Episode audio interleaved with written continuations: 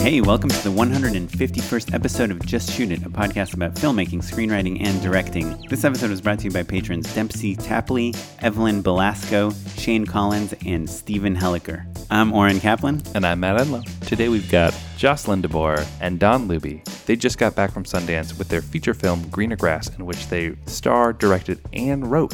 So they're a triple threat. We're going to talk about how they turned their successful short into a feature film that's kind of a long road that's really fascinating, but then also they managed to make the feature in record speed. Uh, they're an incredible collaborative team. It's a real treat. Yeah, I mean, it is insane. We find out in this interview that they started writing in January of last year and they played at Sundance in January of 2019. Just incredible. Yeah. How fast do you have to make a movie to get into Sundance after Sundance? Yeah, you'll learn from them. It's a really great episode, uh, especially if you want to make your own feature or if you have a short and you want to figure out how to make it into a feature. Yeah. These two have all of the answers. They did it, so can you. It's a great conversation. I can't wait to hop into it. I think we're going to bypass our catch up today. But before we get into our conversation with Jocelyn and Dawn, we have one important thing to talk about, and that is our Patreon. Yes, that is our Patreon. You guys should check it out. patreon.com slash just shoot it pod it's the uh, rolling kickstarter crowdfunding sort of situation where uh, you subscribe a little bit of money to us every single month to keep the show going it's like buying us a cup of coffee or paying a buck or two for an episode and it helps us do things like throw live events pay for all sorts of bandwidth and sponsorship do remote recordings which is a new thing that we've been doing more of all the little things that have kind of changed and grown out of the show in the last year or two. I think that the we're really trying to evolve the program, and um, that's uh, thanks to your patronage. Yeah, uh, it's awesome. We've been getting a lot of patrons lately. Two of our five biggest patrons have actually been former guests on our show. That's incredible. Yeah, I guess uh, that's a one way to self promote.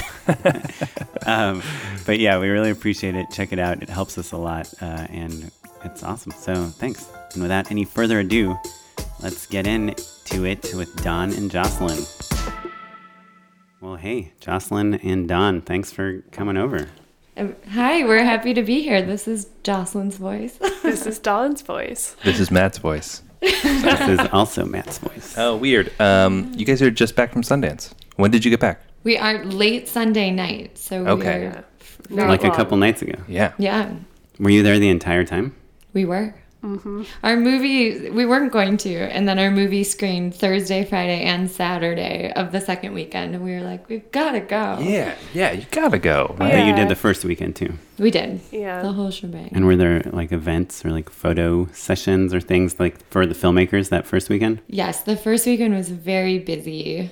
Uh, we had, I guess, what you'd call two press days, where we went around uh, to, and did press. And on those press days, is that something Sundance arranged for you or like your publicist? I mean, our publicist. publicist. And then Sundance also arranges so many nice dinners for the filmmakers, and they have this cinema cafe thing where you get to, I think, be on the Sundance channel. Wear your Yeah. lanyard. Yeah, like, we wear our lanyards everywhere. That sounds pretty cool. I guess I should apply to Sundance. Um, I always just thought it was kind of like a throwaway festival. Um, you get a lot of free swag, and I mean that was the main reason we wanted Sure. to Yeah. Right, yeah, right. yeah, definitely. That's the only reason you made your movie. Yeah, oh, yeah, yeah. for the swag. Your vision board is like just all swag. I used to make the joke about how all film festivals were filled with Stella Artois and pop chips. yeah, the- Yes, wait, that is yes. actually It's still the still case. a relevant oh man, joke. yeah, great. Okay. so, so how'd you guys get in? What's the what's the story? What's your movie? I guess let's start with that. Our movie is a feature called Greener Grass, which Dawn and I wrote, uh, executive produced, uh, starred in, and directed. That's a lot, you We, guys. we don't trust other people. It's just, just like to work with each other. Uh, And it was we- based off of a short, correct? It was. It was based off of a short film we wrote, starred in, executive produced, and our great friend Paul Briganti directed, uh, which was the first project Dawn and I made together back Yeah. in the summer of 2015. It was on the festival circuit in 2016. And did pretty darn well, right? Like South by. Yeah. other fancy places I'm forgetting. I do want to mention one fancy place, which was our premiere for Greener Grass called Clermont Ferrand. Oh yeah, that's a Have you fancy guys one. heard of it? Yeah, yeah, yeah. Okay. It- shorts only, right? Is that right or no? Shorts only. Yes. It is the Cannes of short film Mm-hmm. festivals. And I feel like so few people know about it in the States, but I feel like it was career changing to us Yes. Really? to go there. We had never heard of it. We we made our short and we Googled best film Like good film festivals, for short films. yeah, it and was this the top showed up. 10. Yeah. Yeah, so we're like, okay, we'll apply here. I think it was free to apply or like three euros. and had no idea Mm-hmm. Yeah, that's what it kind of its vibe though, right? Like it's kind of meant to be democratic like that, right? Yeah, but they pay for you to. I think you pay for your flight, but they pay for your hotel. Yeah, and we and were there your- over a week Yeah, and they give you per diem. per diem. So it's aside from getting there, They it's give you per totally diem? free. Yeah. I've never heard of a festival doing that. no, For shorts. And for shorts, Yes. you Right. also don't get your hotel paid. The only other festival that put us up was New Orleans, um, which is also a great festival. but yeah, so Clermont-Ferrand Wow. is where we premiered, and we were Where like, is it? Uh, it's in a, a town called Clermont-Ferrand, France. Yeah, kind Oh, of cool. in I want to say the center of France, Mm-hmm. like a couple hours south of Paris. Wait, but didn't you make a short before that, The Arrival? The Arrival we made uh, in 2017. Yeah. Oh, about- after Greener Grass. Yeah. Mhm, Yeah. Okay, so you made Greener Grass. It got into a bunch of festivals, including Yes. South by and Clermont. Yes, Ferrand. and before we even yeah. got accepted to Clermont Ferrand, we were already on set for our second short, which is called Buzz, which might be our favorite thing that we've made. Is Buzz available to watch or It no? is not. It just recently kind of completed its festival run, and we we're gonna release it on Vimeo soon. So Buzz, we were on the set of Buzz. We were shooting on location, and we're like what's it Near the Neverland Ranch. yeah, right near the Mm. like, Very close to that in like the Yeah. central coast of California. And we found out we got into Clermont-Ferrand on set for that. And we were like, "What is this?" That's a good vibe, right? Yeah, that's a- which is yeah, a but I good guess you probably don't realize how awesome it is yet, right? No. Yeah, yeah. But we were thinking about that recently because in my head it's always like, oh, Greener Grass was successful as a short. Then we decided to make a second one, but that wasn't it at all. We hadn't gotten into anything, and we were already You were just full making tilt things boogie on already. the But next you kind of knew. So I've I've seen I've seen Greener Grass, and I think I saw The Arrival. The Arrival is also baby related, right? Uh-huh. Yeah. They're both baby related. Uh-huh.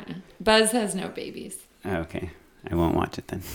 I only watch baby stuff. Hard Um, pass from Oren. is uh, I feel like you could tell it the short is good without getting into before you hear back from any festivals. It's Well, like but, but to be fair, it's also really risky. Like it's a weird movie, and so I'm sure any filmmaker would be like, "Uh, "Are we sure about this one?" Yeah. You know, like there's that thing of like, "Oh, I love it.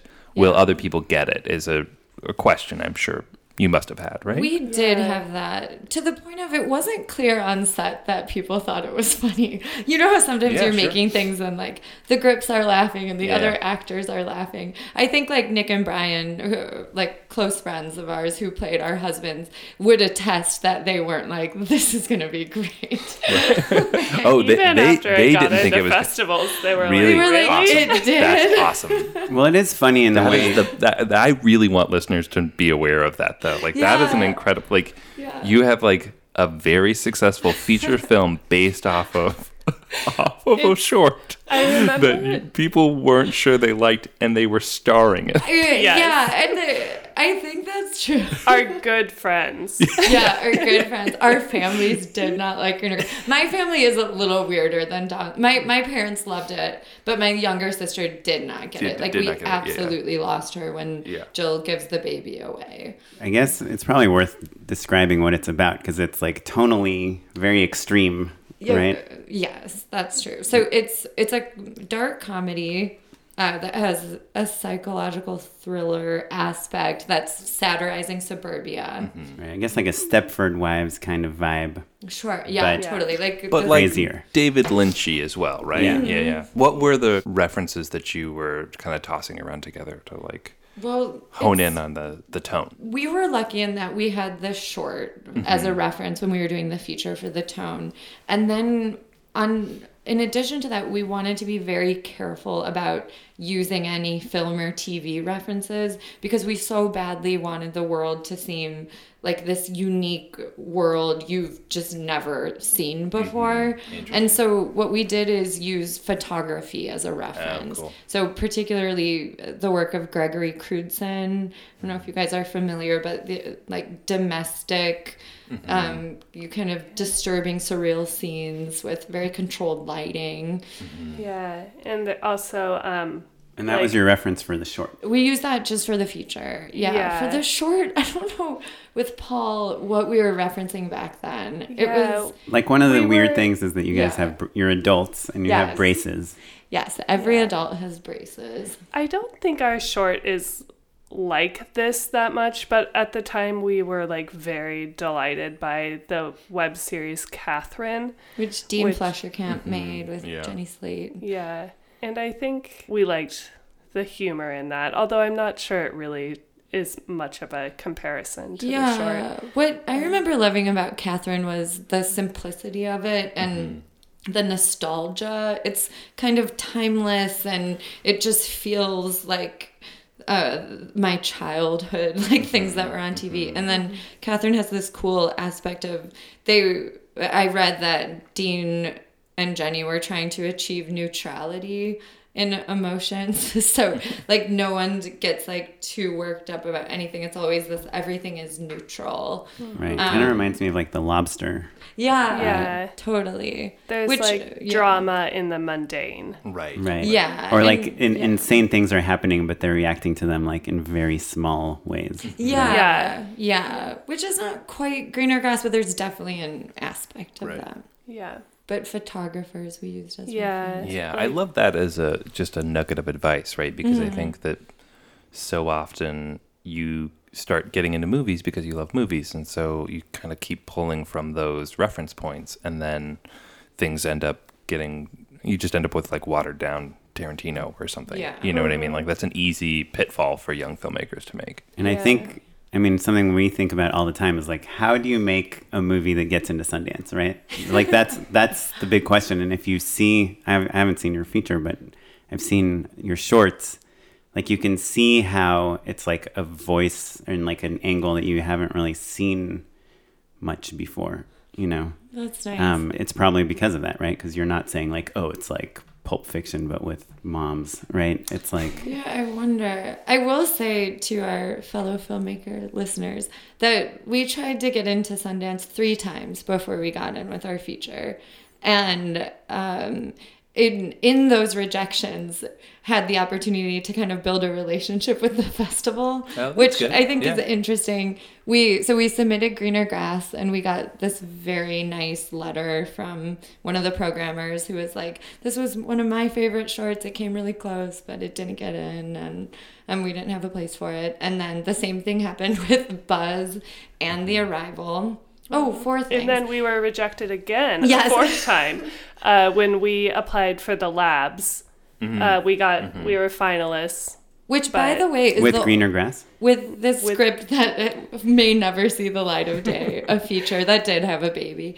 Um, but that is the I'll reason we made the arrival is because we wanted to do the screenwriters lab and then do the directing lab. Right, right. But we didn't have a short that we had directed because Mitch McGee directed Buzz, our gotcha. our friend, and we love Mitch McGee. I'm I, I joke, but I think it might be true. I might be the biggest Mitch McGee fan. You are not because oh. I am. Yeah, no, I I, fucking am. love Mitch McGee. Yeah, so we Yes. that's we So hadn't Mitch had directed done- anything, gotcha. so we scrambled to do the arrival. We did it in like a month and a half, I think, from writing the script to submitting it to Sun. Or no, we just had to finish it so we could say we had directed something. Right. Yeah. Because when you were applying for the directing lab, you had to have directed something Mm-hmm, before. And were you always a team? Our first project together was Greener Grass, the short, in 2015. And you wrote and acted in it. Mm-hmm, You wrote it for yourself because you were frustrated with waiting for people to give you parts that I- were good.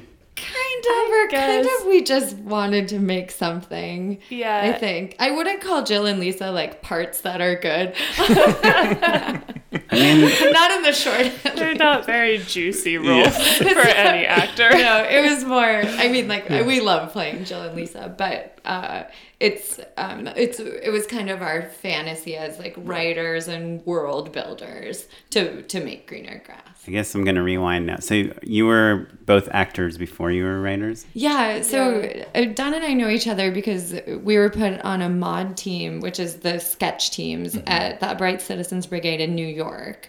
Um, so we were on this team called Onassis, which might be the best mod team ever to exist It in the Upright Citizens Brigade program. Yeah, it definitely is. Yeah, I think that's right. I wasn't sure, Dawn, but I'm glad you Yeah, confirmed yeah. it. I, is. I've looked it Let me. I just googled it. Yeah, it's in the top 100. That's right. Onassis. Way yeah. better than Bombardier. Oh, wait, don't don't that rag on was my Jocelyn's LA other team. sketch team. Um, anyway, There, so there are a lot of great people from Onassis, though, right? Like that.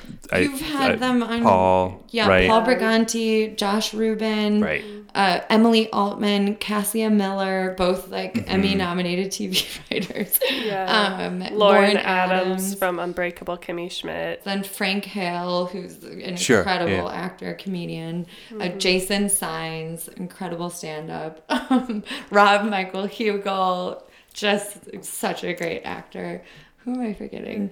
Alex Cordellis. Alex Cordellis, TV writer. TV writer. Um, Corey Walter Johnson. Such That's a, a great big team, you guys. character Yeah. actor. But anyway, Onassis was like our, our family in New Right. York. I, I moved to LA first, and then Dawn followed kind of at the end of the year. And we were the only Onassis people that lived in LA at the time. And then we were like, well, we're, we're just going to hang out with each other. And we truly went to the gym together, which neither of us are gym rats in any way, but we had nothing else to do. Yeah, we would like eat avocado toast for an hour and go to the gym. And it would somehow take from like 9 to a.m. to 1. And I think after a couple of months of that, we were like, maybe we should use this time to actually do something Do something productive. worthwhile. Yeah. Yeah. And so that But at was least you were when we- making money, right? Yeah, yeah, that's right. Yeah, so, Well, so- well, yeah. just because this is something that comes up on our podcast a lot, and we get a lot of emails about this. Like, I guess I we always talk about New York as being like not a bad place for mm-hmm. film and acting and all that stuff. Like, what made you move to LA, and like, what like do you think it was the right move? I mean, obviously, you just had a movie at I Sundance, so. so. it seems Yeah. like things are going well. um, for uh, that alone it makes me so grateful that I moved to LA. The fact that I feel like in New York. What was happening with me at least is I was booking consistent enough work as an mm-hmm. actor that I was like paying my rent and Like TV and film stuff, uh, mostly not commercials and lots of college humor back when college humor was Oh, right, doing right. like better Yeah. produced Yeah, stuff not that they're not now like outside using outside people I Yeah, yeah. say. and uh and uh, and I always knew in the back of my head that I wanted to write and direct but it was just like that I was just so busy with Mm-hmm. improv and sketch and my work that I just wasn't doing it at all. And Did then you go to film school or anything? no, I was an acting major in college, doing a lot of like Shakespeare and Chekhov and Mm-hmm. that kind of stuff uh, at the University of Illinois out in the cornfields. And yeah, Dawn, were you focused more on acting or writing? I had a bunch of random careers in New York that oddly prepared me exactly for what I'm doing now in a way I didn't imagine. You're an orthodontist. I was an orthodontist. Um, no, I I worked for a um, photo dealer of like f- a fine art photo dealer Oh. for several years. So we would just I it was this like very um, eccentric older English woman. And she truly taught me all about photography and composition. And Oh, we'd go to photo auctions and museums and stare at photos and talk about them for hours on end. And um, and then I also what a weird, perfect job to it, have. it is Yeah, so weird, but had Dawn is no idea. invaluable behind the monitor. That's And, incredible. Like her eye for uh, yeah composition is so fantastic. Huh. You're Yeah. like, we could sell this frame for eight thousand dollars. Um, and then, and I also was um, an actor. I did a uh, did off Broad, mostly stage stuff. I was in an off Broadway show for six years and did a lot of UCB. And then I had another random career for a while for a Swiss finance firm. Oh, cool. I mean, if you're going That to work in was- finance, That also helps with our LLC. It does, kind of. is that where you funneled the money to finance your yes, shorts? Yes, a lot of exactly. No, so anyway, but I basically decided to move to LA kind of after visiting Jocelyn out here. I was lonely and proselytized. You're like, the gyms are amazing. Yeah. The toast.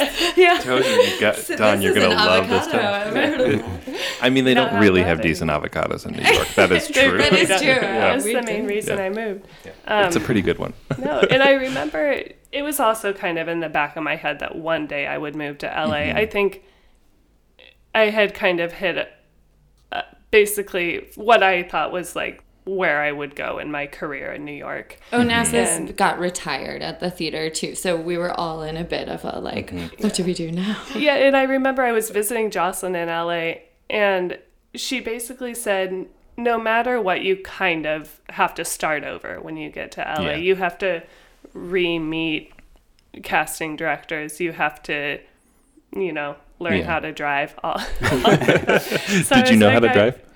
I hadn't driven since I was 18. Yeah. So it was like 15 years or something without driving. And I avoided the 101 the first year I lived here. And it took so long to get places. Wait, you like didn't want to drive on the freeway? Dawn Yeah. also didn't make left turns. when they were- no. Jocelyn Fair. was like, I'll drive. Yeah. Yeah. Yeah. yeah. But yeah, this I feel like the point that Dawn was making I was such a shock to me when I first moved to LA because I had been with CAA for several years. I had a mm. manager. Right. I had just had a leading role in a film that was mm-hmm. at Sundance and being distributed by IFC Films and I was like I was like, "Oh, I'm in a great position. Yeah. I have like I'll, This was all in New be York. fine, everyone. yeah, Don't this worry. is all yeah. out of New York. And then when I got to LA, I still had those managers and like that fancy agency. And I got several auditions, but my life changed completely because I no longer had my community of Right. people asking me to do little shoots every Right. other week. Right. And the commercial world is so different out here. Like in New York, you can really be a big fish in a small pond when you're a weekly performer at the UCB, or at least when I was living there, that Sure. was the case. And in LA, there are people who are career commercial people who, you know, have Christmas dinner with the casting directors and what blah blah blah. It's just like a totally different thing. So that's why I was telling my friends, like I, I think Dawn was like, well, I'm kind of waiting to get a good agent. And I was like, mm-hmm. I have the best agent. like, it doesn't, it doesn't matter. Like, you have to come out here. Well, Yeah, it is cra- crazy because, like, on one hand, like we tell people, if you come to LA, like you literally any coffee shop you walk into, like five people will be like, you'll see Final Draft on their computers, right? Yeah. Like, you'll even if you don't try to be surrounded by people that are doing like the same thing that you're doing, you'll fail, right? Because it, um, everyone is just doing it, and it's part of the job is to like be surrounded by it, right? To be inspired and reminded, and like com- to compete with the people next to you. But so the but on the other side, it's like you are like the best actress in Cleveland, and you come here, and like no one wants to talk to you, right? Because Yeah. there's just every best actress from Cleveland already came here. Um, so it's uh, it's hard, I guess. Sure. But I think your point, though, Jocelyn, about like just kind of getting in, the sooner you tear that band aid off, the better because you do start from scratch again, right? Like you are, Yeah. you just have to jump in and, and get that whole process going so that you get to that success a little bit sooner. And not to say you can't have great success in New York and just stay in New York, but if that's what you want to do and you want to be in LA, But you think you couldn't have done like these shorts in the movie in New York? I think we could have. I just think we didn't have that open time that it was birthed out of. Yeah, I feel like in New York, I was always felt extremely busy, but I don't know what I was doing. Mm-hmm. I mm-hmm. Well, New York don't. is a way more And- social city than LA, Yeah. right? Like everyone is having dinner like from 8 p.m. to 1 a.m. like every night of the week at restaurants, and people don't like hang out at home that much. I feel like Yeah, Totally. compared to here, where it's like you have so much free time, and even when you're in your car, you're by yourself thinking about things, right? Like in a way that you're not in New York. Dawn and I both are middle children, and we don't like to be alone. So it works really well because we spend all day together, and then when we're in traffic, call each other to talk. And it's uh, yeah, LA is isolating. So I was like, oh, I found someone who's just as lonely as I am. Perfect. Truly. And so, did you guys do anything to make money when you were here? I guess you were doing, still doing commercial acting. Yeah, but I was doing a lot of improv coaching and also babysitting when Dawn and I first started working And together. I like uh, two weeks before I moved to LA had signed a book deal. Um, I did this book of like comedic essays and preteen diary entries. Uh, What's the a book few called? Years ago. Well, I'm so glad you asked.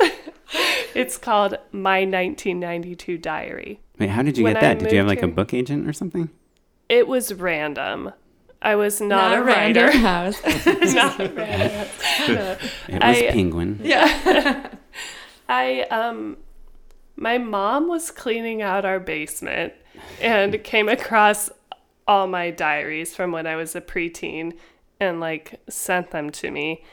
And my husband and I were reading them and like laughing and he's like, "Oh, you sh-. this was when Tumblr was really Sure. a big thing. Yeah, yeah. I don't know if it still is, but he's like, "Just put them up on a Tumblr. These are really fun." And so I did, and somehow it like my blog got picked up by um like it was on the front page of like Yahoo, Mm-hmm. and then it was on like CNN and all of these serious news sources. And Like so uh, basically, yeah, like the preteen it discovered. became- yeah, oh, a woman from the '90s,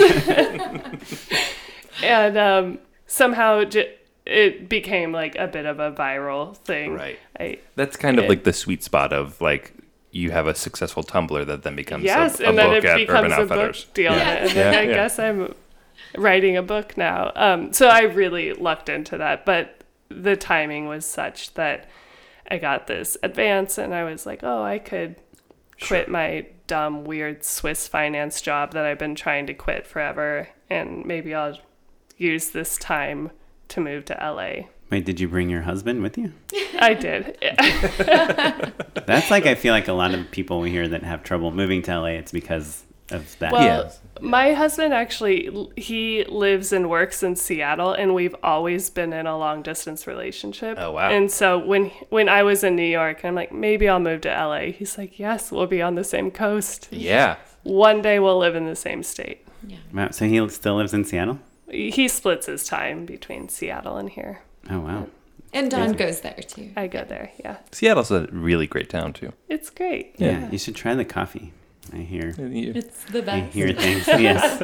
Well, cool. So okay, so you made this short, uh, and you, did you do UCB stuff in LA too? I do a weekend team called Search History where we go through people's Google search history and then do an hour of improv based off that. And I was put on that team, I think, about six months after I moved. But before that, I did audition for Harold Night under Alex Berg. And I had already been on Harold Night in New York for mm-hmm. like two years on what I think was the best Harold team at the time. And then I didn't get a call back for Harold Night. Yeah. And then, like six months later, it was put on a weekend team, Yeah, and I was yeah. like, okay. D'Arcy Carden also auditioned at the same time, And- and, I don't remember if she got a call back or not, but we both didn't get on. Yeah. And then now we're on an, a weekend team together. There's a little bit of like LA New York Yes. rivalry with that. Yeah. So I just Yeah. wanted to throw that out there for people that it, it still isn't easy at UCB either. Yeah. yeah, and you see people going into those auditions, and they know all the judges, or is that what you call a person Yeah, that's yeah. judging? A Yeah. judge? Yeah. Yeah. Um, Um, but then Dawn and I both did Mod Night out here too. I actually was on a team that lasted four years called Bombardier. And uh, I was on a team called the Bus, which lasted one year. R.I.P. But Dawn, uh, I've always been an actor on Mod, but Dawn was always an actor in New York and then was on the bus as a writer. Yeah, that's interesting how they split it up like that. Yeah. So were you not writing for Bombardier? Never, no, they didn't let me. Fast forward, you guys are making your shorts, right? So that brings us up to like Greener Grass is doing really well. It's going to France and Austin and all these great places. What makes you say, "Hey, let's turn this into a feature film"? Yeah, or like, and also, what's like how do you m- get it financed and all that Yeah, stuff? I guess yeah, is a big question. Greener Grass, as we've described, kind of took on a life of its own. IFC approached our managers mm-hmm. interested in eh, seeing if we wanted to pitch a series. And then we did. And we sold it to IFC. So we didn't actually pitch that around. And was that Um, your first TV pitch thing? Yeah. Yeah, I had pitched uh, a TV version of That Couple You Know, which is this little show I did with Mike Scollins and Josh Rubin and Emily Altman, um, where Josh Rubin and I play an annoying couple, basically. So I had been through the TV pitching process with that, but then um, it was our first time pitching together. Yeah. Can you give us the log line for Greener Grass? The TV show, yeah. Oh my gosh, I can't even remember it. I know. Is it di- It's- is the short different from the feature? And like it's it's the same characters, But right? you, and just just to clarify, you're pitching the a TV version.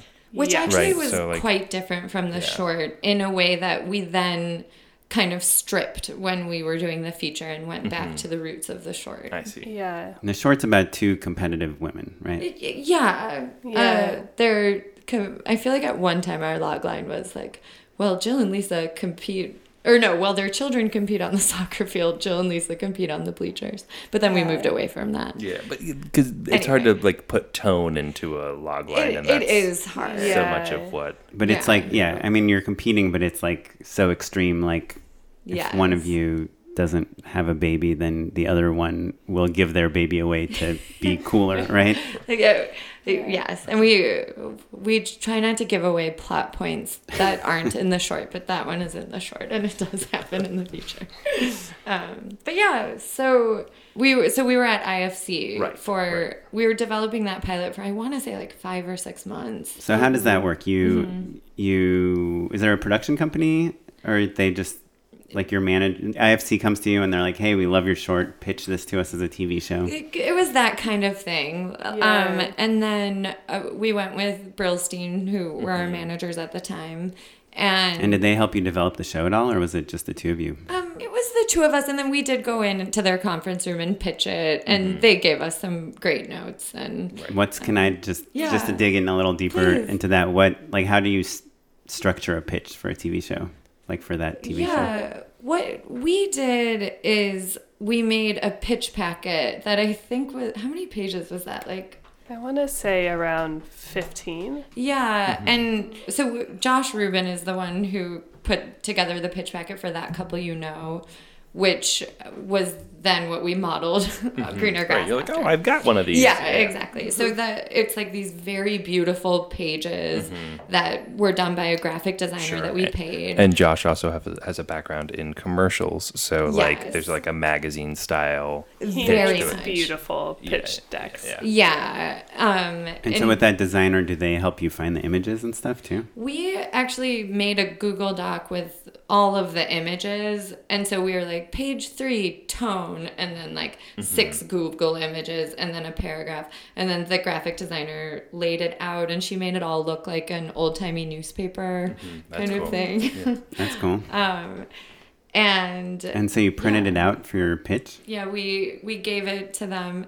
Now I'm remembering we were told to give it to them after the pitch, so they're not flipping through it the whole time. I that, I a thousand percent agree with that. Like Yeah. that's a thing. Well, we've had a lot of debates because I pitched this show a couple of years ago where we had like a presentation, like a PowerPoint type of Yeah. thing. First, it was like images and text, and then we were like, no, no, that's doesn't work. And then it was just images, and we were talking about them because we felt like it would help us set the tone. And like when we talk about a character, like you could see so much if we just put a picture of someone, you know, their race and their age and all that stuff that you don't have to like just unload details like that during I the pitch. I remember debating about this too, and then actually, I think what we ended up doing was giving the pitch packet to them. Yeah. But like I said, we didn't And, take it around. and then along, they so- start just well. I mean, look, Well, they bought it. they bought it, so you know. So what do they do? They Yeah. buy a pilot, or how? What happens They then? buy a pilot, but you also negotiate your contract for six years, which you can mm-hmm. then renegotiate after two years, I mm-hmm. think. But that's very mm-hmm. interesting. as showrunners or as Um, producers, creators, We writers. I think we were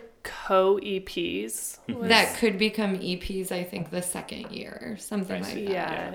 It was negotiated that we would star in it, but not necessarily direct. Yeah, and that was one part we were very worried about because we Right. really wanted to direct it. Yeah. What can I ask you why it was so important for you to direct it? I want to say first and foremost that Paul Briganti and Mitch McGee, who did our first two shorts, were our film school. Like mm-hmm. they let us shadow them. Our editors let us sit there and like learn about shots and sitting in on the edit taught us so much about writing and also writing for film and also mm-hmm. directing. So those were absolutely invaluable.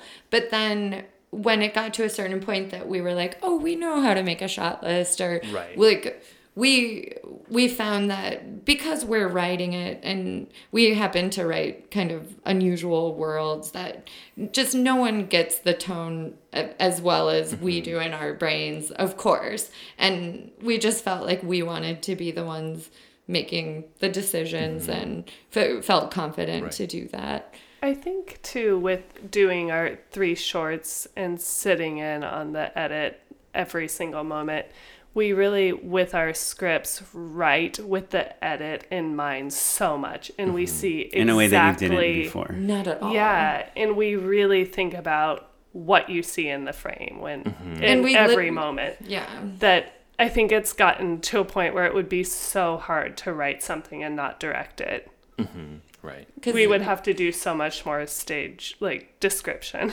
in order to get what we wanted. yeah You Right. guys, this is a 300 page script. I think it's going to run about 72 minutes. Wait, and you guys are always on the same page?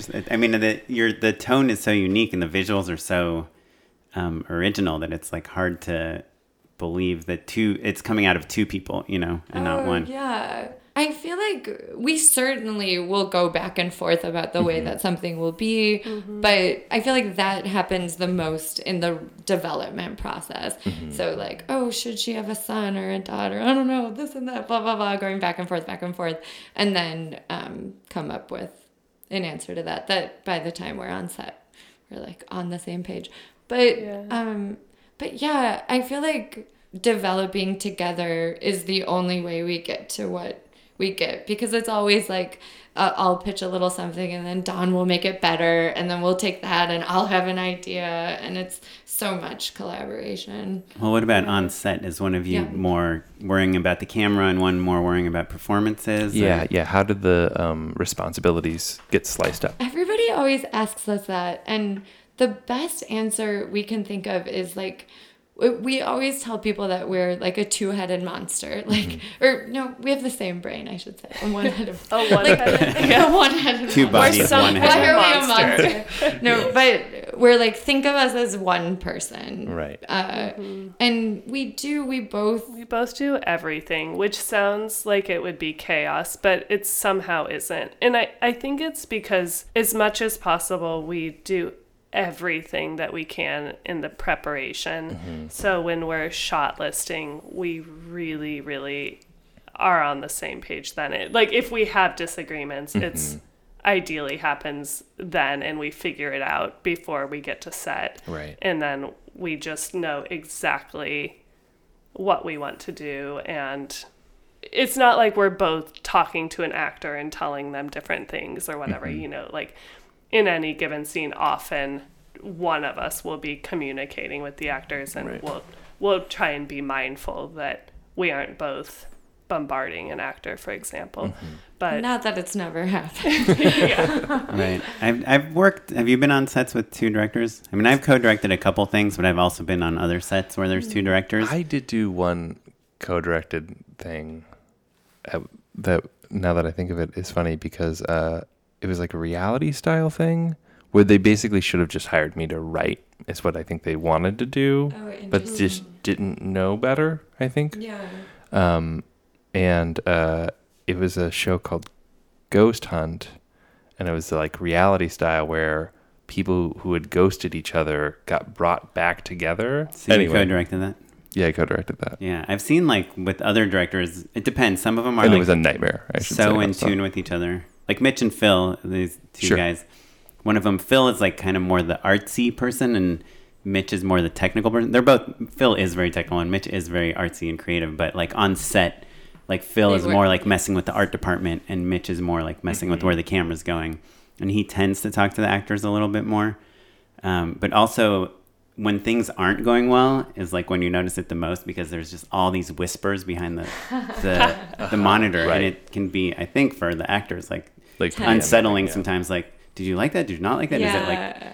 So- what, are they, what are they talking about? You know, yeah, and in commercials it happens all the time, right? Right. Because the agency and there's 400 people giving notes after every take, and then you like, walk over and you're like, sorry, and you rotate a pillow. Yeah, exactly. That's Well, that's like my right. dream is to be like, sorry, it's just this pillow looks weird. But the worst is when they're like, can you just say it like, can you just smile more?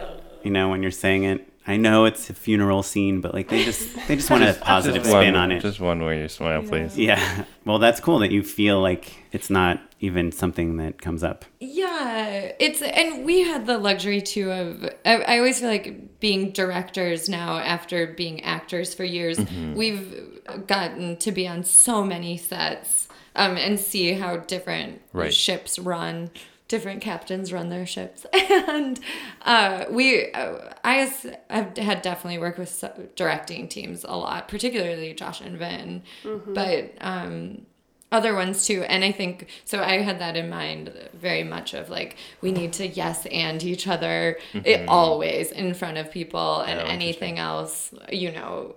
But also i will say Dawn and i are both midwestern middle children and very uncomfortable like with with we're- conflict. yeah, not that we can't handle it. We certainly can, but it's not our mode to, To yell. challenge each other. Like yeah, I don't think like- I heard my parents fight until I was like in my twenties. So it's like just it's like definitely a mode of like, well, we're gonna keep the everything good. Everything's Yeah, gonna yeah. be fine. We're gonna do one take like this, and then we got that just for something totally different. Let's try it this way, and then we Let's both get. done. Yes, we can way. get an alt of that done. Yeah. That'll be an alt we'll get. no, I'm kidding. I'm making us No, sound but like that, nightmares. that is the way to do it, though, right? You know, I- I because think like so. it's easier to just shoot it two ways, and then you know you'll come to your senses later. You yeah, know? just shoot it. yeah. Just there you go. shoot right. Yeah. I think also because with at least like greener grass in our shorts, because we wrote them and had read them out loud to each other a million times, Mm-hmm. we really are so on the same page with how we imagine the performances. Yeah. yeah. What I'm hearing is just that you're. It's all in the prep, right? Like just So much. And you over avocado yeah. toast, you get Yeah. it done. You know. Of course, Yeah. like Yeah. everything changes on the day, Sure. as everyone knows. But when you have that prep together, you you can at least be like, well, this is what we're going for. So let's Mm-hmm. yeah. make a That, decision. that's your baseline Yeah. to start from. Do you guys give each other like performance notes? Like, oh, you know, it would be funny if you like grab this candle away from me before I. Totally. pick it up. I'm sure that's the most creepy thing about watching us is watching us give each other notes. Yeah, that's it's gotta be like real weird. strange Yeah. pillow talk that everyone gets to witness. But we we do have such a shorthand with each other that we're able to like give each other like quick intense notes and performances change. And I'm sure it looks very strange to outside people. I'm curious about just the mechanics of you two both being in front of the camera for what I assume is the majority of the movie, right? So like mm-hmm. how like is an AD calling action for you and all like how does that work? Is there anything Yeah. weird um, or unique in that way? Um, playback is so valuable. So what we do is we usually block the scene and then we roll on the rehearsal. Mm-hmm. So then we can give any notes with like, oh, that picture frame frame is reflecting this mm-hmm. light or whatever like that. And then we'll usually roll another one and then we feel like, like everything is set. Then we'll start doing takes and we and then we usually have a feeling of we've got it uh, which comes usually internally like oh i think that was good we've got it and then we'll watch playback on that and then usually do another one and then in the edit use the one that we thought when we Sure. got it. Yeah, yeah. yeah, the second to last take is kind of the winner. Um, it almost, really Yeah. is yeah And you don't have trouble like getting into character and stuff like when you're also worried about. yeah I mean, I guess all actors have to like hit marks and do weird timing and stuff for the Yeah, camera. I think that's a part of film acting that is so different than stage acting. Mm-hmm. Is there's always one part of your brain that's tech being technical. Mm-hmm. Uh, and we do have our AD call action and cut Mm-hmm. usually if one of us isn't in the scene. Right, Sometimes, but I feel like the AD just called action and cut on our set. Yeah. I'm trying to think if I struggled as an actor, like in an honest way. Mm-hmm. There are times when it is hard because you're worried about so many different things. Right, especially if you're like running late or something, and you know you have to cut like five shots, and now you're trying to figure out how to do the scene Sure. in less shots, but you're also a character that's just supposed to like take their time, right, in the Totally. living room. Yeah. Yeah. It was harder for me than I thought it would be to hmm. Act and direct like on our f- feature. And I think there was also just a lot of elements at play. We were moving quite fast and Mm-hmm. What sort of we page count were were you guys doing? We were doing probably 7 or 8 page days. Yeah. And we were had several scenes that were outdoors in Mm-hmm. 95 degree sun and just Thunderstorms looming in a Yeah. movie that Yeah. doesn't have weather. yeah Where did you film it? um, Georgia in August. Oh, okay. Yeah. Yeah. All Um, right. We had it was a 19 day shoot. We had 17 location moves. Yeah, there were babies Mm-hmm. and dogs. And so I, I guess it might not be as a result of like acting and directing as much as just a, Yeah, a making a lot feature of is hard. stressful Yeah. uh, circumstances Yeah. Yeah. that we put on ourselves. Yeah. Yeah. Right. So you you did the pilot for IFC, and then it didn't it didn't go. in the end? Yeah, it's we were just in kind of an unfortunate situation of we were on a slate of I think 13 pilots that got wiped when there was a Yeah, there's a regime regime change. regime change. Yeah. Yeah. But it was the best thing that happened to us honestly because it's why we directed the feature. Mm-hmm. Yeah. So you had the pilot script, and oh, but then you abandoned that, right, and started writing the feature at that point. Yeah, point. there was about a week period where we were like, we should repitch this to other networks. We mm-hmm. never really went around with Right. it. And during that week, Jocelyn was down in Austin shooting the indie feature Thunder Road. I was mm-hmm. acting in that. Acting. Oh, in that. Jim Cummings. Yeah. And I happened to be at a film festival at the Napa Valley Film Festival because The Arrival was showing there. I, and that's the best one, right? That is a- it's I like mean, the most fun fun, one, just right? Yeah. the most I'm- delicious wine and food. We won an award at that festival, and the award is like a three and a half foot tall bottle of wine. we still have not drank it. yeah, we're like when is Magnum. this? To Yes, throw a yes, party then. yes, yes. Um, but I think oddly, both of us being apart from each other and having those experiences of Jocelyn being on a on an indie set making a movie with Mm-hmm. Right. a lot of friends, and I was And as DIY, not DIY, Yeah. but like there's a spirit to what Jim's Jim trying to do, right? absolutely. Yeah, yeah, and Yeah. I was surrounded by all these other director like filmmakers that that week and talking about Right. you know next your next project Sure. and we both Right. kind of got back to LA and we were like what if we didn't sh- pitch this as a TV show what if we just made a movie Mm-hmm. and from that point it was like just a quick fast decision and we were off and running with yeah. Yeah. Did you guys like high five each other at the end of this conversation? Yeah. yeah and so, how long did it take you to write the feature? I would say we started really writing it in January, and then we Of sent last year? Yeah. yeah of Holy cow. 2018 yeah. Yeah. We sent our producer, Natalie Metzger, who is a, a producing god walking among us. Uh, we, How did you attach her? Uh, we so she had done our short The Arrival, Mm-hmm. and we found her from Jim Cummings, who our our short Greener Grass was in competition with Thunder Road at South by. Gotcha. And so we kind of met at a party, and then Facebook messaged him, and we were like, "You had the best short at South by. Who is your producer? Right, right. We want a producer." And that's how we found Natalie. And And when you attach a producer to a short, uh, do you like have to pay them, or how does that work? So Natalie kind of decided what she would be paid, and we always see it as a line item, but it's never a conversation for some reason. Like this is what I need to make, but we're like, oh, that's how much Natalie's giving herself. That's not enough. Right, right. yes But so you Natalie you raised money for much it, and then you give her the budget. You're like, we have Yeah, we have Yeah. this 20 amount grand or of money. whatever. Yeah, yeah. And for our feature, we were very lucky in that we had a sole investor who was like a fan of the short film who uh, wanted to fund the feature, which is insane and rare. Was there like Yeah. a certain? Did you know how much money you needed? we went to Natalie with the budget, which was what this investor had said. Oh, like oh, here's the lump sum, basically. yeah, wa- Yeah, was which- willing to fund, and we're like, this is the Wait, so script. you this meant- is the amount of money we have. Can we do it? Yeah. So you met this investor and you were like, what's the most amount of money you can give us? No, no, no, no. They were basically like, um, I, I Like- want to give you this like, amount here's what I to got. make a Yeah, yeah, yeah. feature. Yeah. And And it's not a film person, no. just a fan of you guys. We joke like an orthodontist frustrated with uh, the popularity of Invisalign. Sure. a movie about braces. Yes. Finally. Perfect. He's funded some other film projects, but for ju- other people. yeah, it's not his. He's not in film. But that's a really fast track then. Yeah, you wrote, you started fast. writing in January and then you were in Sundance in January. That's like insane. yeah, That is- it Yeah. was. I it- thought making a movie takes two years. That's why Matt, you were like, I That's like haven't seen you movie. in three years, and I was like, really? I have like we have just been off the Yeah. planet. Yeah. Um, Making a movie. Great. Good. Yeah, we met with Natalie in I think May with the script, and we were down in Georgia in pre-pro in July. Wait, and We so, shot in August. I just got a head rush from that Wait, sentence. wait. That is insane. but That's when so you good. wrote the script, I guess you had written features before, right? we had written one that got rejected from the Sundance Labs. Right. So did Like- you like know this was them. good? Like, You know, to did fair. you know? Did you get a lot of notes? Like, I guess what's the process? You you were just like, let's. This needs to be a movie, and let's make it. We We had we thought it was good.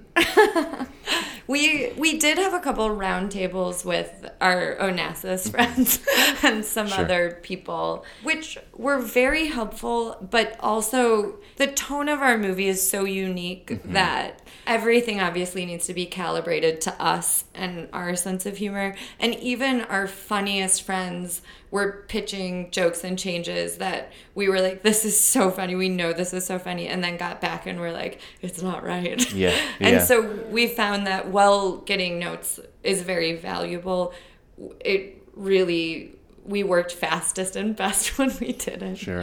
It's funny. I so was just talking to my wife about this because we will like once we have a script ready, we'll like do like a table read with. Mm-hmm. we'll bring over a bunch of friends and kind of like go around and you know I have a phrase I can't remember where I first heard it, but like uh, of people who know enough to do real damage.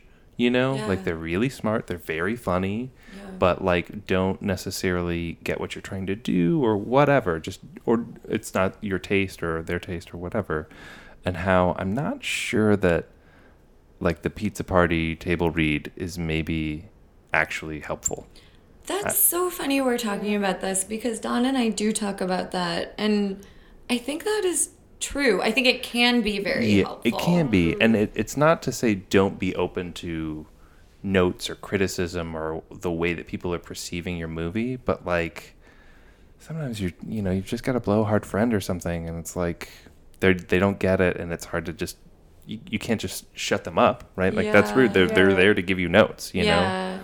And Probably it depends. Like if you read like the Social Network, right? Like an Aaron Sorkin script, and the dialogue is just like amazing, but it's not visual. You know, obviously Sure. the movie ended up being visually. it's a radio nice, play yeah but it also is like a script that's meant to be read. It's different than if you read The Lobster or something, right? And people are like, "This, like, why is he turning into a lobster?" You know? It's that mm-hmm. is such a good point, and we our short film Buzz, which everyone needs to watch. It's not out, um, but it we had an interesting thing of Dawn and I thought it was for sure a comedy, mm-hmm. but very little in the script signified that. Uh-huh. But we so knew that it was and it's at festivals it hits great as a comedy mm-hmm. Mm-hmm. but, But on our- the page yeah Yeah, our producer did not think it was a comedy. He- while we were shooting, he thought it was a very serious short film. and even Mitch McGee would sit Yeah. here and to talk with us about it, and the three of us were butting heads a little in a very constructive way,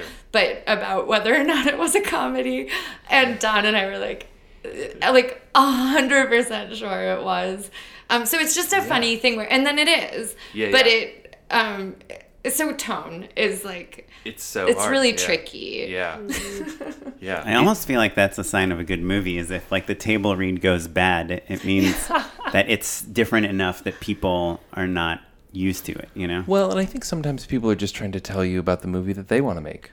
Yeah, you know? yeah. Or like Yeah. we had, you know, I did made this movie about like a deaf kid, and one of the people at one of our test screenings was like a special needs teacher, and she's like, I just don't think you even began touching on the special needs education opportunities that are exist in America. Right.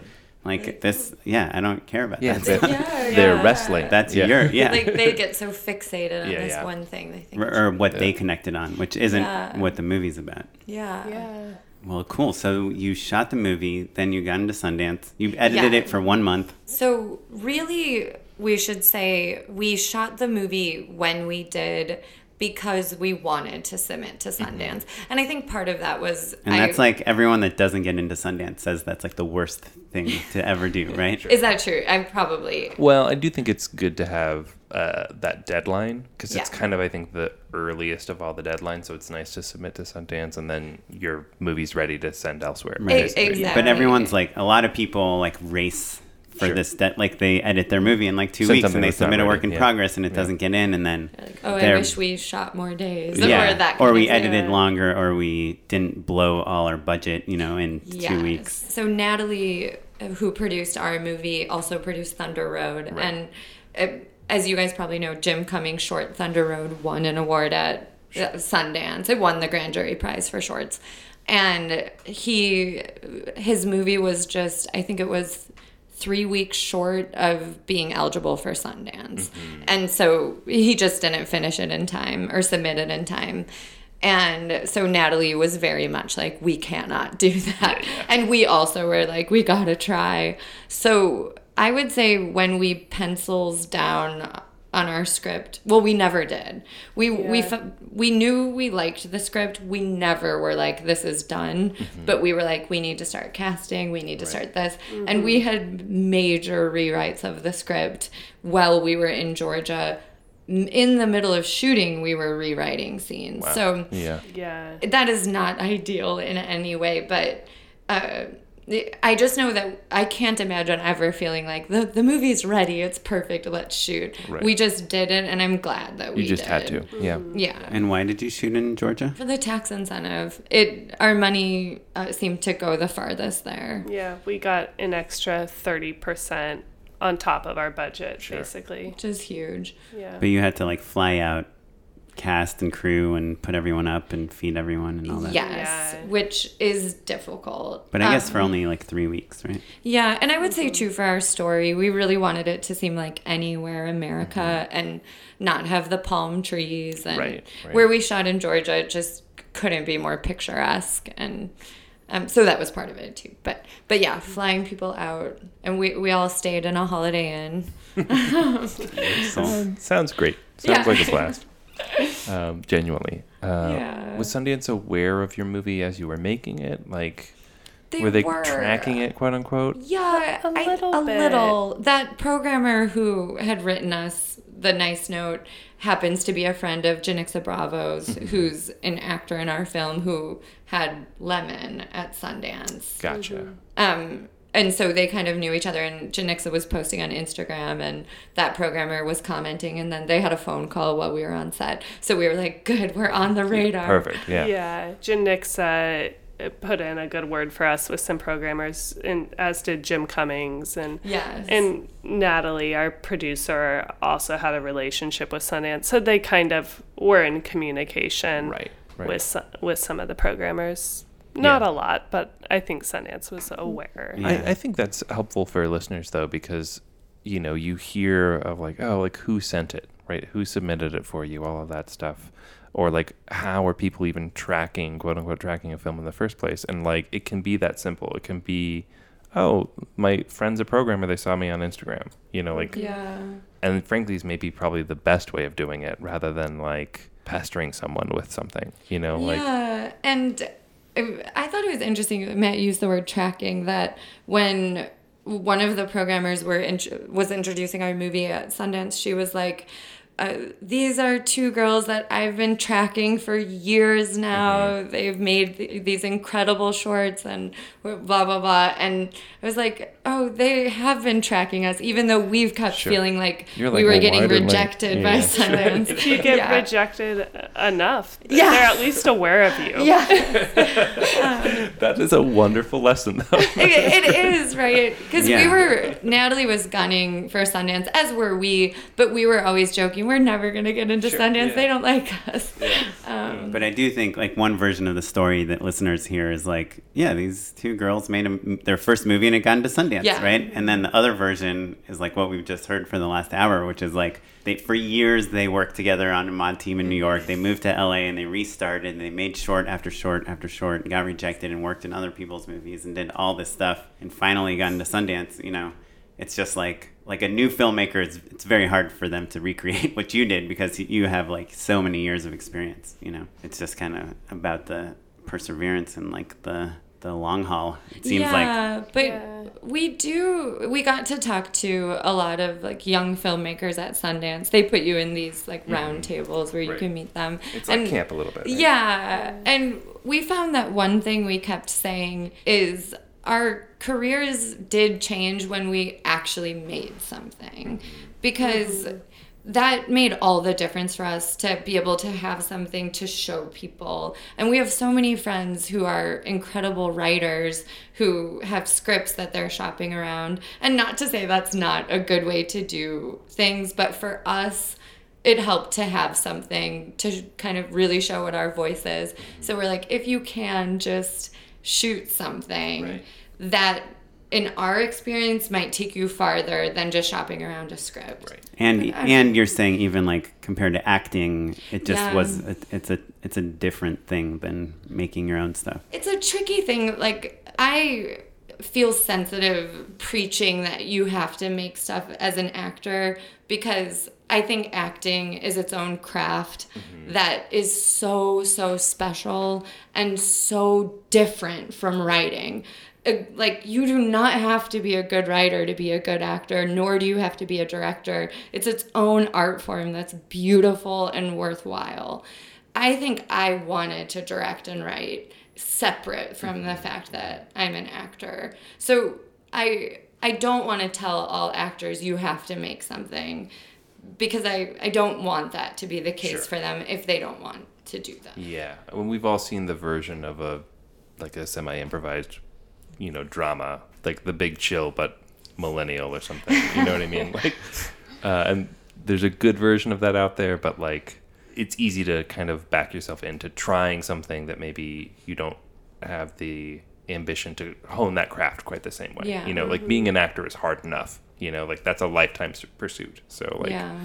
But I do feel like now I'm gonna go back on what I'm saying, only to say I do feel like when we're casting, like for example, we directed two episodes of Adam Ruins Everything in the fall, and we really wanted to pitch all of our friends, and our friends that are terrific actors who don't have tape, we cannot pitch. Right. Like Right. in order to even get them seen by the casting director, you need to send the casting director something. yeah. So you can't just be like, trust me. no. Yeah, we were The- like, and the directors are the ones saying, "Trust me." Yeah, like, I want to but- we're cast like this person. we've seen this person on stage at UCB for years. Like they're amazing. Please let them play this two line Sure. part.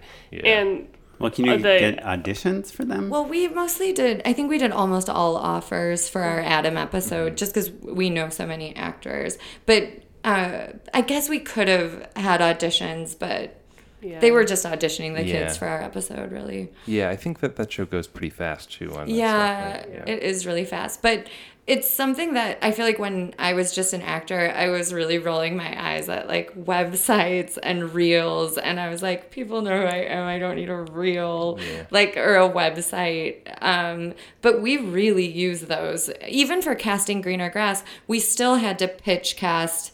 I mean, we had the final say, but we still had to give our casting director something to show, Right. to you know, any blah blah blah blah. So actors have tape. Um, can we talk a little bit about uh, the future of greener grass? Right, like you guys got a lot of great buzz. You know, it's like it was a. It seems like a pretty great year for Sundance. Like people are finally buying things and all of that. Um, what can you say about the future of the movie? Well, one thing to say is we got back on Sunday and late Sunday night, Monday morning, we were back in the edit. Mm-hmm. So we are editing again and Mm-hmm. Why? Uh, because mostly we had f- six screenings with the greatest test audiences, Sure. Yeah. and we just want to fix things. yeah, yeah. Um, mostly like carving out some jokes that we know are funny, and we're like, why isn't this getting a laugh?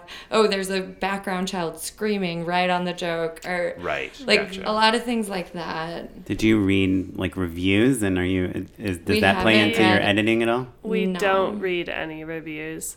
It's a, yeah. a few friends or whatever have texted us quotes from the reviews, so mm-hmm. we're like a little bit aware. Wait, you're not of- curious? I think this is the thing. Our movie, I think we have known had the potential p- to be something people loved or hated. Like we fully Mm-hmm. Sure. made this, Your and we were like that way, half the theater, yeah, we're like half the theater might walk out. right. And we just knew that going into it. And so I think I wish I could say I don't care what the reviews are. Of course I want the reviews to be good, but I don't need to know what they say.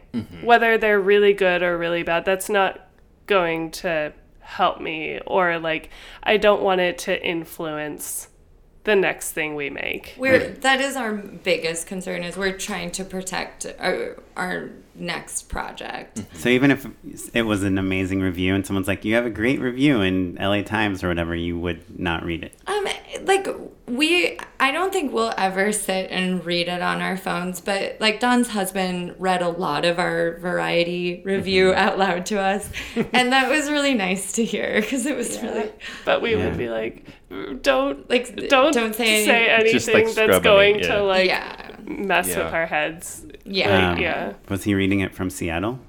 Uh, He- no, he, he was, was- at Was Sundance. yeah. um, yeah, we're redoing a a lot of things in the future to get it ready for South by Southwest. Mm-hmm. Oh, so Um, it's you know it's going to screen there already. Did they invite you? They did. Yeah. We're part of like a something like a festival favorites program. Yeah. So it's Nice. like um, favorites from Sundance. Yeah, we're not in competition because we've already premiered, but Right. yeah, Right. part of the program that of movies that was at Sundance. Yeah. So are That's you going to South by? We We are. are, yeah. Wow, that's pretty cool. Yeah. Sounds fun. Yeah. Yeah. Yeah. But so we're kind of in this mad dash to get the DCPF to South by in time. So that that is one thing that's next. Um, And you guys directed Yeah. Adam Ruins Everything. Did you get that off the feature being at Sundance or off the shorts? Um, I suspect that we got that from Paul Briganti recommending us. Who we got it while we were still down in Georgia, or we got mm. the call about it, and then right when we got back, we had a we met Adam and John and John at the Earth Cafe and talked about it. And then we got the job after that. So we were joking that, like, oh, this is this magical period of time but when we shot a feature, but nobody knows Sure, if it's no good or bad. Oh, like, we're totally We could- riding on the. Take your time. Use it as leverage to get some other jobs. exactly. You should never finish it's bad, it's okay. Yeah, but it was we had to join the DGA to do that. Like it- that's why we were laughing. Is like, oh, we're full blown directors now, even though our movie might be total Sure. um, crapola. I hope it's. Well, I've read some reviews. It, it sounds like it's pretty good, you guys. oh, thanks, Matt. Yeah. And so, do you have anything else coming up? Are you? Do you have another feature? Or are you gonna do more TV stuff? What's the plan? Do the offers just are they rolling in? Are Yeah, you doing a Marvel just wanna movie? know- Rolling it. Ha, I, it's, I mean, it's only been a couple days, but like, have have your lives changed in any way? You know, that's the real question, right? Like, did the fairy come down and like anoint you, and now you're in the DGA and everything's perfect? It is funny. Like I do feel like when we got accepted into Sundance, it, and that was public. It Right. it is this funny thing that we're we are trying to not take too seriously where all of a sudden like every agent and manager wants you we were getting sent like scripts from production companies looking for a director we're like whoa this is crazy. Yeah. But And that was all coming through your managers? uh, and some Some people find us directly. Yeah. We have like an info address on our website. But yeah, so it does feel life changing. Not that we think it's going to last forever, anything like that. Yeah. But uh, I think we're we want to continue to make our own stuff. We, um, with a laugh, are like we want to be the female Coen brothers. So we want to, we do want to keep making films that are you know really in our voice and their own unique worlds and stories. And so our we have like an idea for our next project which w- I- when we were um, working with ifc sort of while we were waiting for notes from them we used that time to kind of develop our next project and we have like an 80 page basically bible for the world but haven't touched it in about a year so Oh, that's perfect. truly really who knows Yeah, what's that's in there yeah. Is your writing like regimented? Like, are you like, okay, tomorrow we're gonna be working on developing or writing like from 8 a.m. to 1 p.m.? Yes, and it's that is that has been life changing to me working with Dawn as a partner because we are so productive because we do treat our writing like a nine to five job that's truly like nine to seven often, and we You guys are writing nine to seven. well we meet at each other's houses uh-huh. and we have our toast we have uh-huh. coffee and sure. toast. Great, good. And you know, we have lots of emails to answer and things like that. But when we're actually writing, can I talk about deep work? yes We do something that I feel like I heard about on NPR randomly that I was like, I think this is I what we're doing. Carlin Dawn." is into this as well. Oh, deep work. Yeah. I, I need to ask Carlin where I even got this idea. But basically, we the crucial thing about it is that we set a timer, which is usually either an hour, hour, an hour, hour and a half, and then we turn off all internet and mm-hmm. phones, and we can't look at any of that. And we deep work, and then at the end of deep work, we have either a 10 or 15 minute break, and then we go back into deep work. and we get to have a snack Yeah, on the Which- breaks we have snacks. Yeah, that's right. Wait, how long do you de- do you deep work for? Usually either an hour and then you get a 10 minute break yeah or maybe a 5 minute break and then an Yeah. hour or an hour and a half. And I'd say we try and do on like a work day we'll do like five deep work sessions. Hmm. So five hours. And then we Yeah. have hours of not deep work. When Yeah, we're doing or like where we're like answering emails. And, And so during deep work, are you ever like with a whiteboard writing scene ideas? Or are you just typing like in Final Draft or what? We is- use Google Docs a lot for our like instead of index cards or something, we outline Right. in Google Docs so we can both have it up on our screen.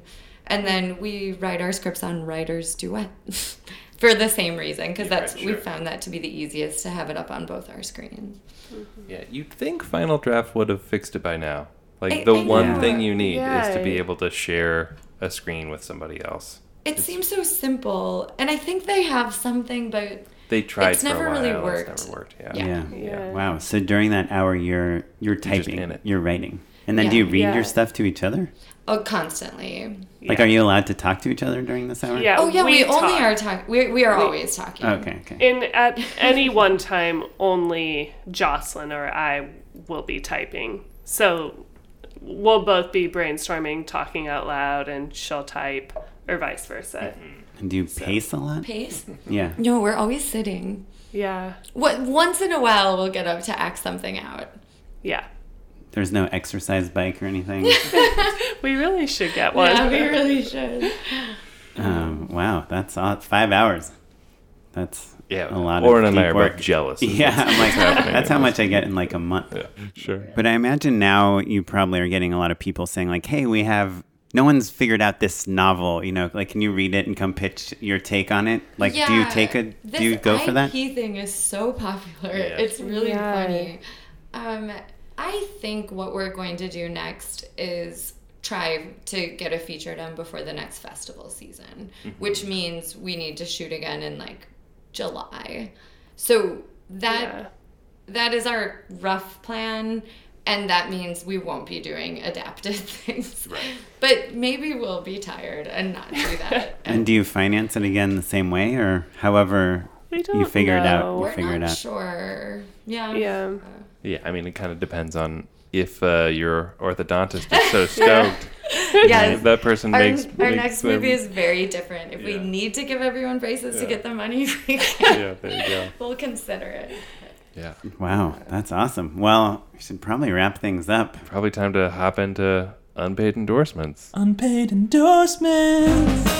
So uh, I've got two movie recommendations. One is a short of the week I saw on Twitter the other day.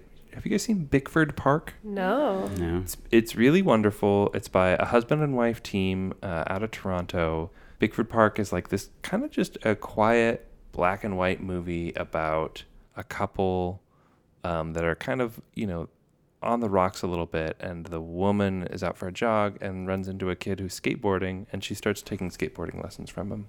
And it's just Oh, kind of I like, love that. it's really like beautiful and quiet and funny and stylized in a way that's like awesome because it's just really uh, controlled, you know? And it's 12 minutes. So uh, Bickford Park is the number one. And then the other one is a documentary called Perfect Bid, which is about the guy who um, fed the answers to the contestant in The Price is Right who did a perfect bid down to the dollar for both showcase showdowns. Wait, fed the answers like in an earpiece or something? No, just shouting from like the audience. What? Because he's a he got away super. with that?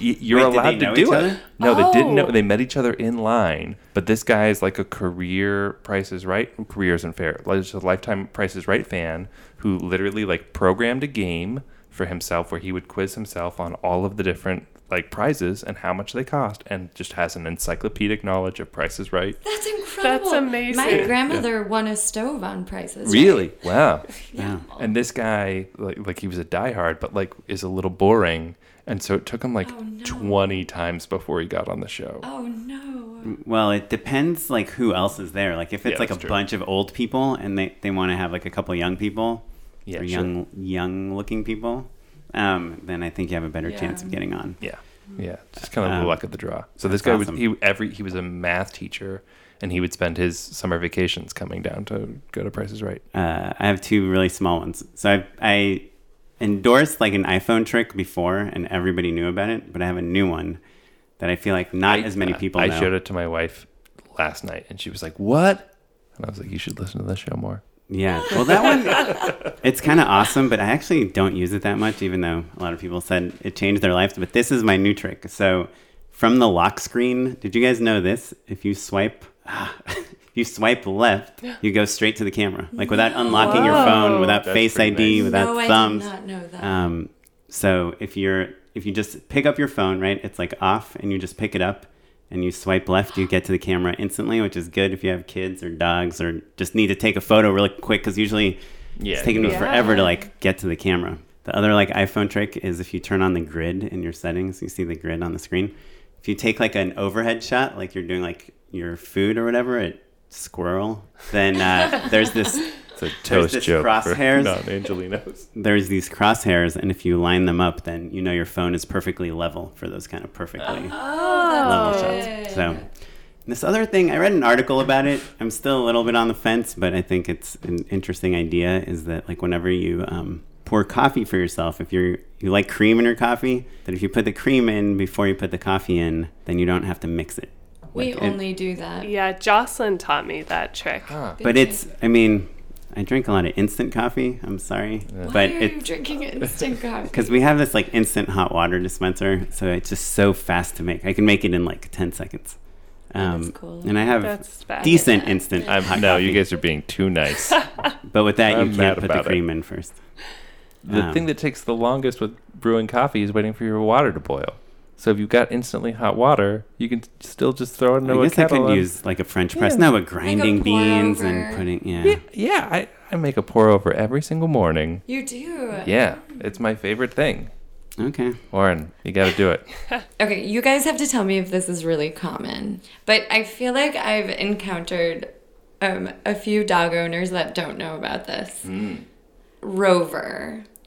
Is it an app to get people to walk your dog? To like to watch them. So we oh, I Okay. have seen my my Justin Lerner who lives across the hall Yeah. from me has a padlock on his door. Oh, this is WAG probably. Oh, probably. I'm thinking of the wrong. I can't use WAG because I live in a loft that you like can't get in with one of those. But uh, we travel a lot for work, and uh, luckily, usually someone in my family can watch my dog. But when they can't, I use Rover, which is like a dating app for people to watch your dog. Like you can Oh. like swipe through and find people. It's literally like Tinder, but like, oh, this person's gonna watch my dog for me. Yeah, Is it R O V R? R O V E R. Oh, okay. and you can get really great prices. Mm-hmm. Like, uh, uh, usually the people I book on Rover are cheaper than my dog's daycare for like an Well, overnight sure. stay. Yeah. Um, when But- do they come to your house? You can do either. Oh wow. You yeah, you can have them come stay at your house. Like one time I had a college student who was this sweet girl just so excited to have a kitchen cuz she lived in a dorm. Did you get to see like a picture? Like this is a weird thing, but I feel like my wife would trust like a female stranger Yeah, more than like a male stranger. So I- can you one pick those things? I bet there's some statistical proof that backs that up. I feel like, right? Yeah. Yeah. Like that makes sense. I think that's true. That girl took Marceau, my dog, to the Grove every day. Wow. For like six days. College students like, love the Grove. great." Um, yeah. Rover. Okay, mine is a show. Ooh. It's a cabaret show in New York. So this is for the New York listeners or people that can get to New York. It's the Salty Brine Living Record Collection. And Salty is a cabaret performer who's been performing around New York, particularly the East Village, for the last decade. Yeah. He's hands down my favorite live performer I've ever seen. He's hilarious and like will make you laugh and cry. And what he does is he takes um, albums, kind of famous albums, and reimagines them. And like he'll sing them with like a jazz quartet, or he usually takes a different music genre and performs Right. the album with like and then he'll take um, he'll have like a theme so this month he's he has a residency at joe's pub for this whole year and he's doing um, led zeppelin i think it's called 4 mm-hmm. is the album. I don't know anything about led zeppelin but he's doing that album m- mixed with tales of the high sea uh-huh. and like excerpts from treasure island the Awesome. novel. So Salty Brine's living record collection. He's at joe's pub. He's doing shows basically throughout the rest of the year every like two months. And go see him if you have the chance if you're in new york I want to point out a fun fact about Salty Brine, which is that that is his given name. No, Yes. really? Yeah. Salty Brine the third Wow. his grandfather is like a rhode island local celebrity Wait, is Brian his last name? Yeah. brian yeah b-r-i-n-e And he has a state beach named after him. The Salty Brines Yes. State Beach. his grandfather, who was like played a pirate on a local children's television show. Uh, well, cool. Thanks so much for talking to us, and congratulations on everything. I mean, it sounds like a pretty good time to be you guys. Well, Yeah. th- thank you, and we are we feel honored to be on this show. We are fans of you guys, and so admire what you do for the filmmaking community. Ah, shucks. It's true. Thanks. Yeah. I mean, it's really we just want to talk Yeah, and it's- it's record very- ourselves and hear self-serving. ourselves. Yeah. we didn't realize other people had access to this for quite a while. So if we want to find out more about you, or if our listeners want to see your shorts that are online and stuff, where should they go? Oh, Vimeo. Vimeo, yeah. Vimeo.com. That's your mm-hmm. website. Vimeo.com. Yeah. website. We we But started. we do Vimeo. have a website. Yeah. It's called gulpsplash.com. Yes. We update it once every two years. May- Maybe update it sooner. no, we, we should Or what should people type into Vimeo? Greener grass, and then they'll find your channel. Yeah. yeah, and our like production company is Gulp Splash. So if you search that, I think that might be That the name the of our video. Yeah, channel. that Not right. positive. It's one word. That rings a Uh, bell. I feel Uh, like that's actually. two, Two words. words. Which one? Who of you is Gulp Yeah, who's- who's, who's Splash? Gulp? Oh, it's the dumbest name, and I I blame Dawn completely for this. It was like We like Uh-oh. we didn't. We never chose a company name. It was like we needed an LLC to transfer money Sure. into quickly, and this was something Dawn and her husband were saying at breakfast in the morning, just as a joke. Yeah, so I'm like filling out the paperwork on like the California government website because I just had to to make our short where like if someone gets injured, we need an LLC. Right. And so It was that we just like spit it out, like gulp splashed. Okay, that'll be it. And then now it's just become our company name, which we don't like, and it's too late to change it. It's too late to change it. But it, the reason it's called Gulp Splash too, which is funny, is that Jeff used to cook um, scrambled eggs for breakfast, but it would take a time. You have to clean a pan, and then he started eating just hard boiled eggs, and he was like, "They're so easy to eat. You just gulp splash. Breakfast is done." Yum. Perfect. and now is the it's name our of our company. company. I think it's kind of a cool name. Yeah, I, it's not so bad. better I than think my first company, Suction Productions. Suction production. Section Productions is We pretty funny. one. I didn't liked know Gulp that. Splash fine until Mitch McGee on the set of Buzz started using it like, oh, you guys, like, we, we we're in a rush. We just have to do it. So gold Splash. we were like, and now we never can forget it. I can make it. Well, if you want to find out more about what we talked about, we're going to have a post on our website, justshootitpod.com. You can find us on all social media, just shoot it at at just shoot it pod on Facebook, Instagram, Twitter. On Instagram, I'm at O Kaplan. And I'm Matt, Mr. Matt Enlow. This episode was edited by Jay McAuliffe, produced by Madeline Rosewatt, and our webmaster is Ewan Williams. The music you're listening to right now is by the artist Jahzzar and provided by the Free Music Archive. And if you can leave us an iTunes review, it would be very helpful. So do it. Thanks, please. everyone. Thanks. Bye. Bye. Bye.